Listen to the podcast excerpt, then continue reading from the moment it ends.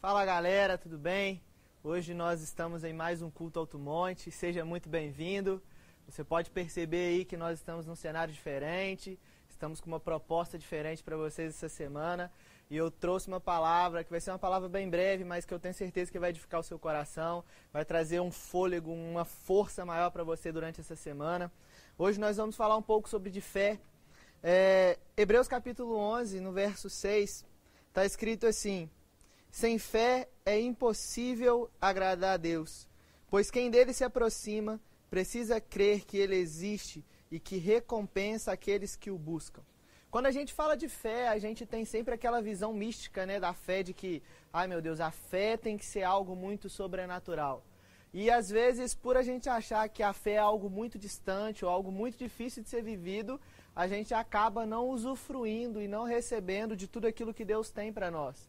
É, o livro de Hebreus, no capítulo 11, ele vai relatar durante todo o capítulo uma galeria com vários personagens, com vários homens de Deus, vários homens do passado que desfrutaram de promessas poderosas, de coisas grandes em Deus, porque simplesmente creram pela fé.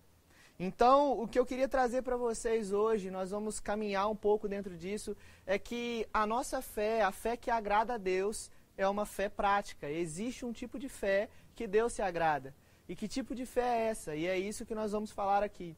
A fé que agrada a Deus, ela produz resultados, ela produz respostas em nós. Então, a primeira coisa que a gente precisa saber e a primeira coisa que a gente precisa definir como fé, a nossa fé, ela tem uma base, a nossa fé, ela tem um fundamento, ela tem um ponto de partida, ela tem um lugar aonde ela se apoia. E essa fé, ela está apoiada em Hebreus capítulo 11, verso 3. Pela fé, nós entendemos que o universo foi formado pela palavra de Deus, de modo que o que se vê não foi feito do que é visível. Então a nossa fé, ela tem um fundamento, e que fundamento é esse? O fundamento da nossa fé se chama a palavra de Deus. Por que, que os grandes homens como Abraão, como Moisés, Noé, viveram coisas extraordinárias em Deus e Abraão foi chamado de o pai da fé? Abraão foi chamado de o pai da fé porque ele creu simplesmente naquilo que Deus tinha dito. Diferente do que a gente acha quando a gente lê a história de Abraão ali em Gênesis, os relatos do, das visitações de Deus na vida de Abraão ali, a gente acha que Deus ele vem todos os dias e fala com Abraão de alguma forma. Um dia Deus vem e fala para ele: Abraão, sai da sua tenda e vai para uma terra que eu vou te mostrar. Aí a gente acha que no outro dia Deus virou para ele e falou assim: agora você vai pegar o seu filho Isaac, você vai subir no monte, vai sacrificar ele. E a gente esquece que existe um período de tempo entre uma coisa e outra. Todos os relatos do homem, dos homens da antiga aliança, todas as experiências que eles viveram na antiga aliança, elas são experiências muito poucas pela quantidade de tempo que eles viveram. Eram homens que viviam 300, 400, 500 anos e a gente pega a Bíblia e vai ver relatos de às vezes 10 aparições, 5 aparições de Deus na vida deles. E eles precisavam alicerçar sua fé em uma coisa, eles precisavam crer que realmente Deus iria é, realizar aquilo que estava prometendo para eles. Então, no caso de Abraão, Abraão recebeu uma promessa sendo velho. Abraão já era velho, a mulher dele já tinha quase 100 anos. Então, Deus fala para ele: Olha, você vai ter um filho, esse filho vai ser chamado, vai ser o início de uma grande descendência que eu vou te dar, você vai ser pai de uma grande multidão por meio do seu filho Isaac. Ele sabia que naturalmente a sua mulher não poderia ter filho pelas circunstâncias, mas Abraão creu porque ele ouviu é, falar de Deus, ele sabia quem era o Deus que falava com ele. As histórias antigas a respeito de Deus era passada de pai para filho. Então os pais contavam aos seus filhos os feitos de Deus, os pais contavam aos seus filhos como Deus tinha criado o mundo, os pais contavam aos seus filhos como Deus criou todas as coisas. Então eles sabiam que o Deus que falou com Abraão, Abraão sabia que o Deus que falou com ele era o mesmo Deus que lá em Gênesis capítulo 1 disse: haja luz e tudo, foi começar, tudo começou a ser criado. Então, a nossa fé precisa estar baseada no primeiro ponto. E qual é o primeiro ponto que a nossa fé precisa ser baseada? Na palavra de Deus. Diferente daqueles homens, hoje nós temos o Espírito Santo dentro de nós que todos os dias nos constrange, todos os dias nos impulsiona para nós vivermos e estarmos mais próximos de Deus. Hoje, diferente da antiga aliança, nós temos o acesso totalmente aberto ao trono da graça de Deus. onde nós podemos nos relacionar, onde nós podemos falar com Deus e podemos ouvir a Deus. Então, o que às vezes trava a nossa vida, o que às vezes dá para nós uma sensação de estagnação espiritual, é, de que a nossa vida parece que ela não anda espiritualmente, parece que a gente nunca consegue sair do lugar, é rever aonde a nossa fé está baseada, se realmente nós temos vivido uma fé que agrada a Deus. Porque existe uma fé que agrada a Deus. E a fé que agrada a Deus é uma fé que é baseada na palavra dele, é uma fé que tem como fundamento aquilo que Deus disse. Uma vez que Deus disse, está dito. Noé era um outro personagem da antiga aliança que recebeu uma palavra de Deus, recebeu uma promessa de Deus. E Deus chega para Noé em determinado momento e fala assim: Noé, olha, você vai preparar e vai construir uma arca. Você vai construir uma arca e você vai salvar a sua família dentro dessa arca, e você vai colocar todos os animais dentro dessa arca. Eu vou te dar todas as medidas que você precisa para você construir e você vai começar a fazer isso agora.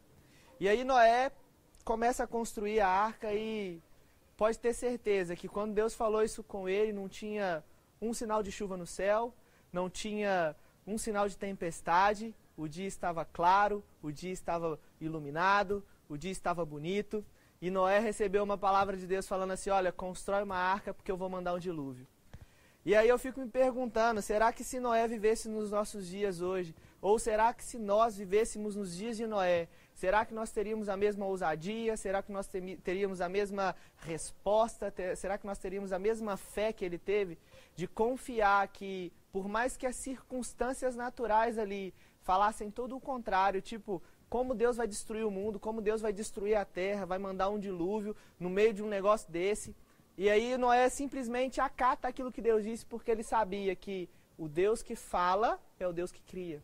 O pastor William sempre diz, diz isso na nossa igreja, né?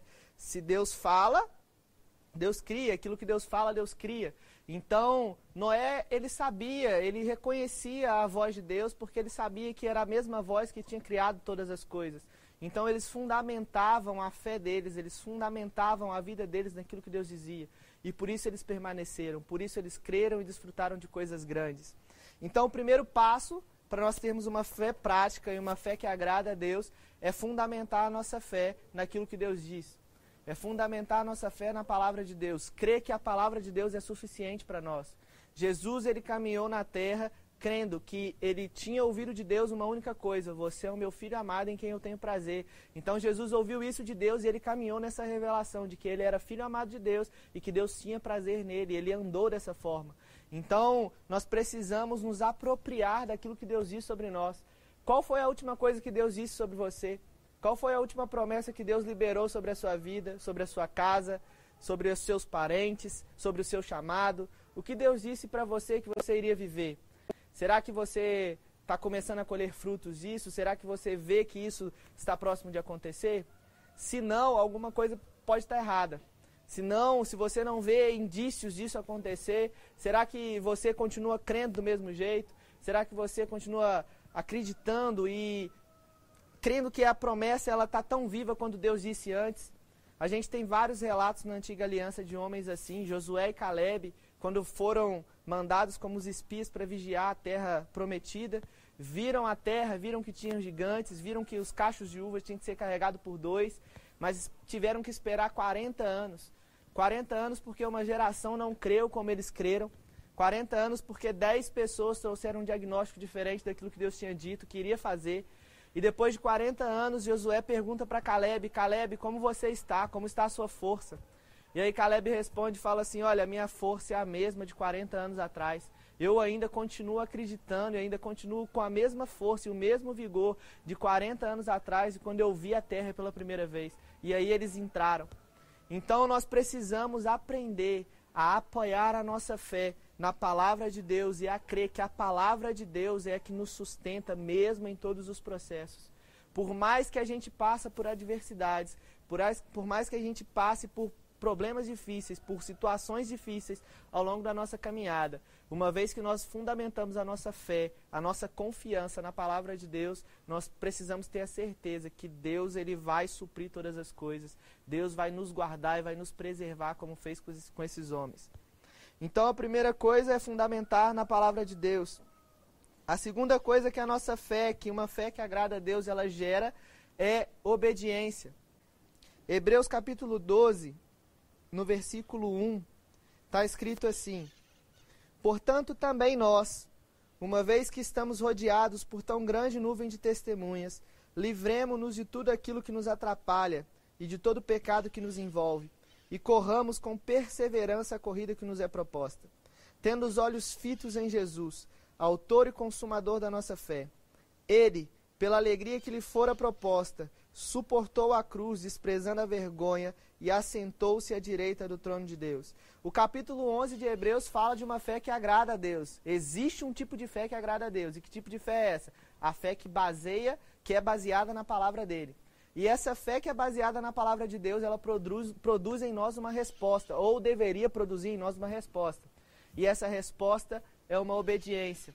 E que tipo de obediência é essa que nós devemos ter? A obediência de largarmos tudo aquilo que nos distrai, tudo aquilo que é peso, tudo aquilo que nos atrapalha em andar em direção a Jesus, em andar em direção ao propósito de Deus para nossas vidas. Precisamos largar todas essas coisas e correr a carreira que está proposta para nós. Quando você não era convertido, alguém para te evangelizar chegou para você e disse assim: Olha, existe um propósito de Deus na sua vida. Eu tenho certeza que quase todo mundo já ouviu isso um dia. Jesus ama você, Deus tem um plano na sua vida, Deus tem um propósito para a sua vida. E às vezes você ficava se perguntando, eu já me perguntei isso umas vezes: que propósito é esse que Deus tem para mim? Que tipo de propósito é esse que todas as pessoas viram e falam assim: Ó, oh, Deus tem um plano na sua vida. Que plano é esse? O plano que Deus tem na minha vida, o plano que Deus tem para a sua vida, é o propósito, é essa, é essa corrida, é essa carreira. Essa corrida da fé, essa carreira da fé que nós precisamos correr e precisamos caminhar. É esse caminho que nos vai levar, vai tirar a gente de um lugar e nos levar até o nosso destino.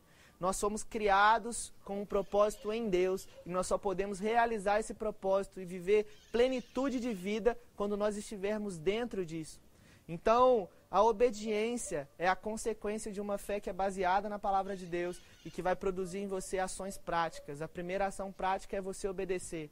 Abraão, Noé, como eu já disse há um tempo atrás, eles foram pessoas que ouviram a voz de Deus e rapidamente foram obedientes. Foram pessoas que, quando ouviram a direção de Deus, largaram tudo para trás e fizeram o que Deus tinha mandado. Abraão saiu do meio da sua família e foi para uma terra distante, ele não sabia onde era, ele começou a caminhar no meio do deserto.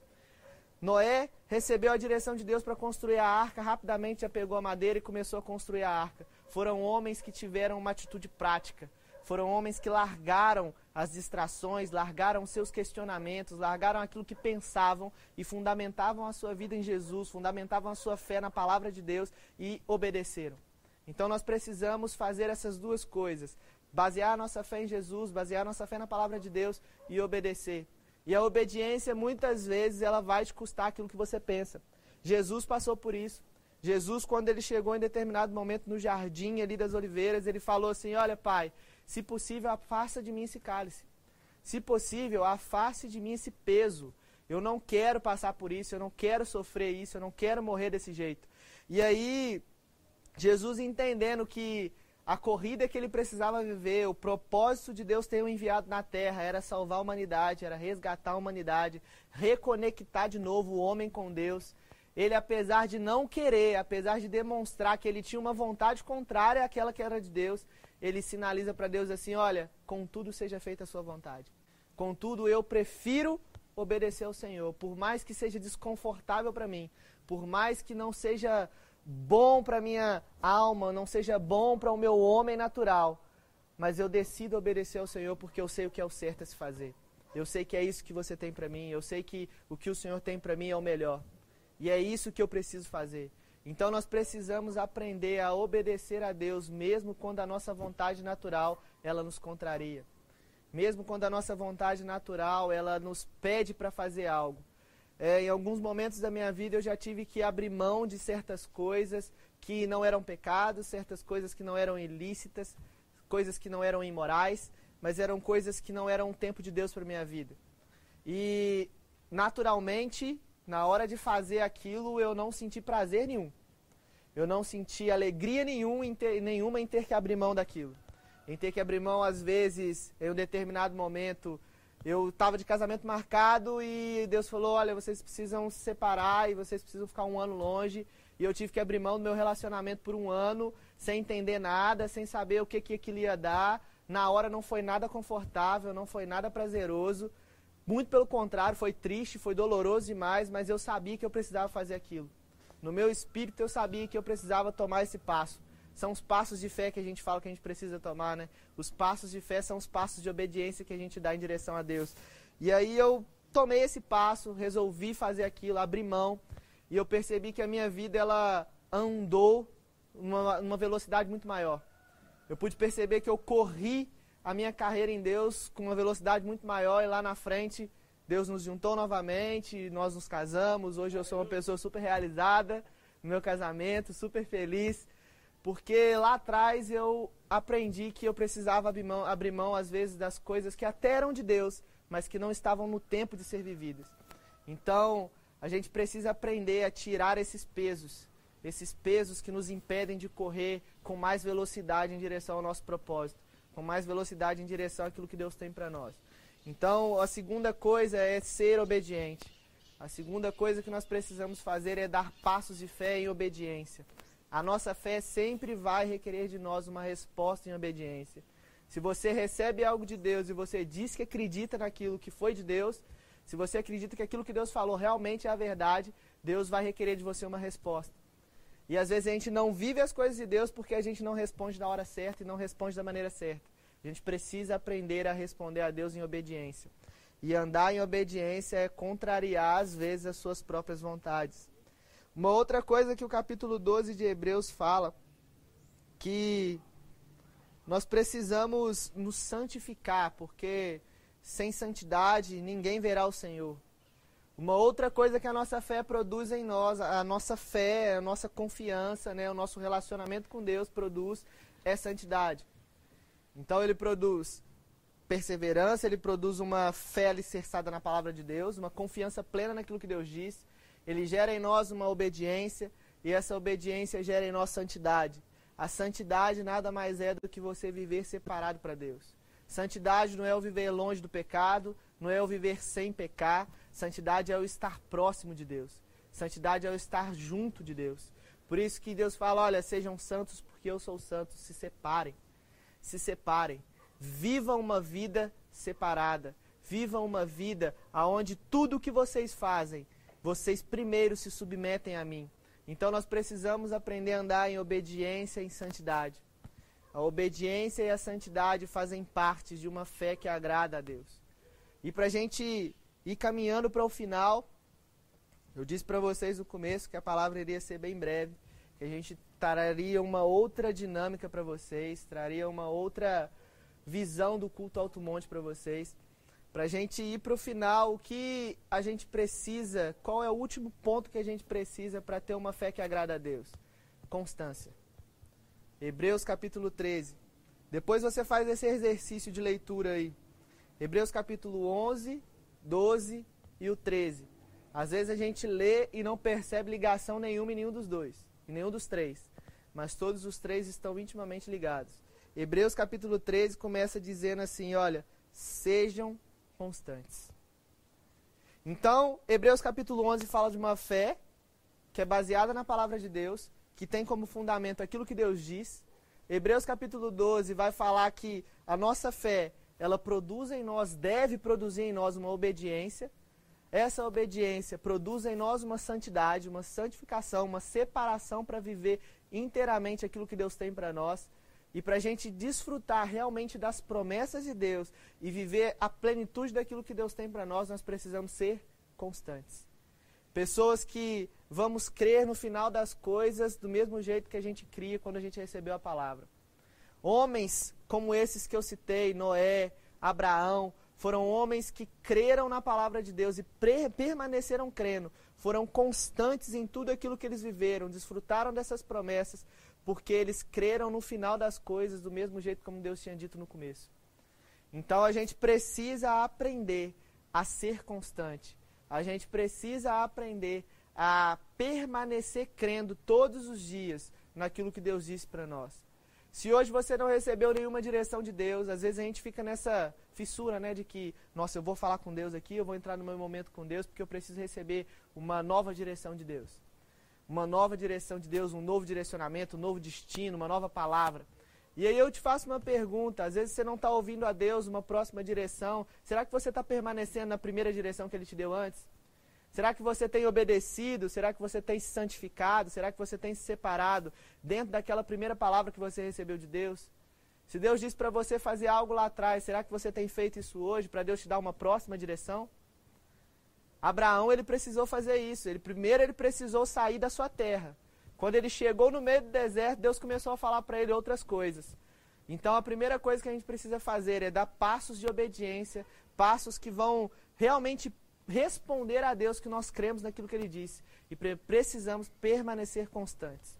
Jesus foi constante em tudo, os discípulos foram constantes e precisaram ser constantes.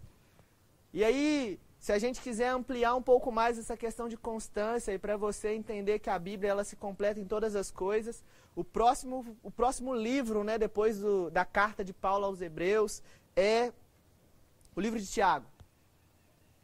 Carta de Paulo não, deixa eu corrigir aqui porque eu não sei quem escreveu, né? Não sei quem foi o autor da carta aos Hebreus. Há várias linhas, há várias teologias, que dizem que um escreveu de um jeito, outro escreveu que foi Paulo, outro foi Apolo. Enfim, não vamos entrar nesses méritos aqui. Mas depois da carta aos Hebreus, Tiago começa falando que, olha, homem de ânimo dobre, homem inconstante, não pense que você vai conseguir coisa alguma do Senhor.